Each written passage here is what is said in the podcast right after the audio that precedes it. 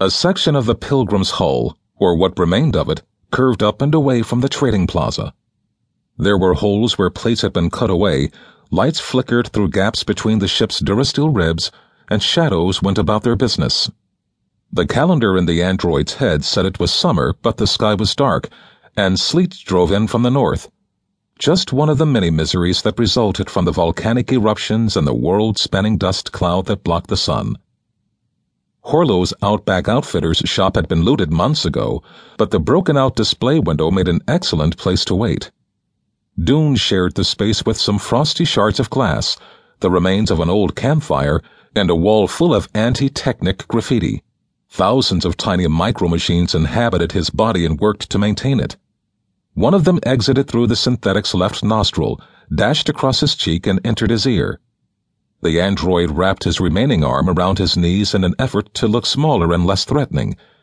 No small task for a rather large android.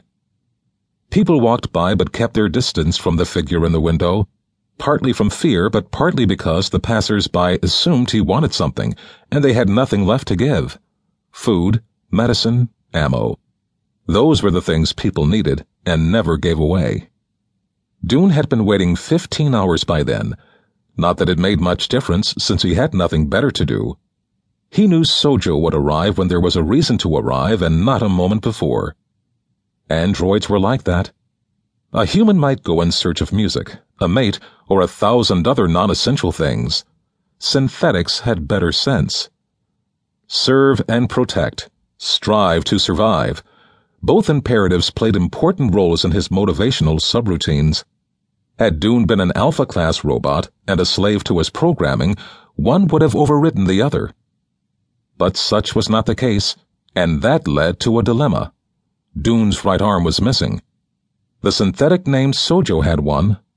Should Doon take what he needed, or allow Sojo to keep that which was rightfully his?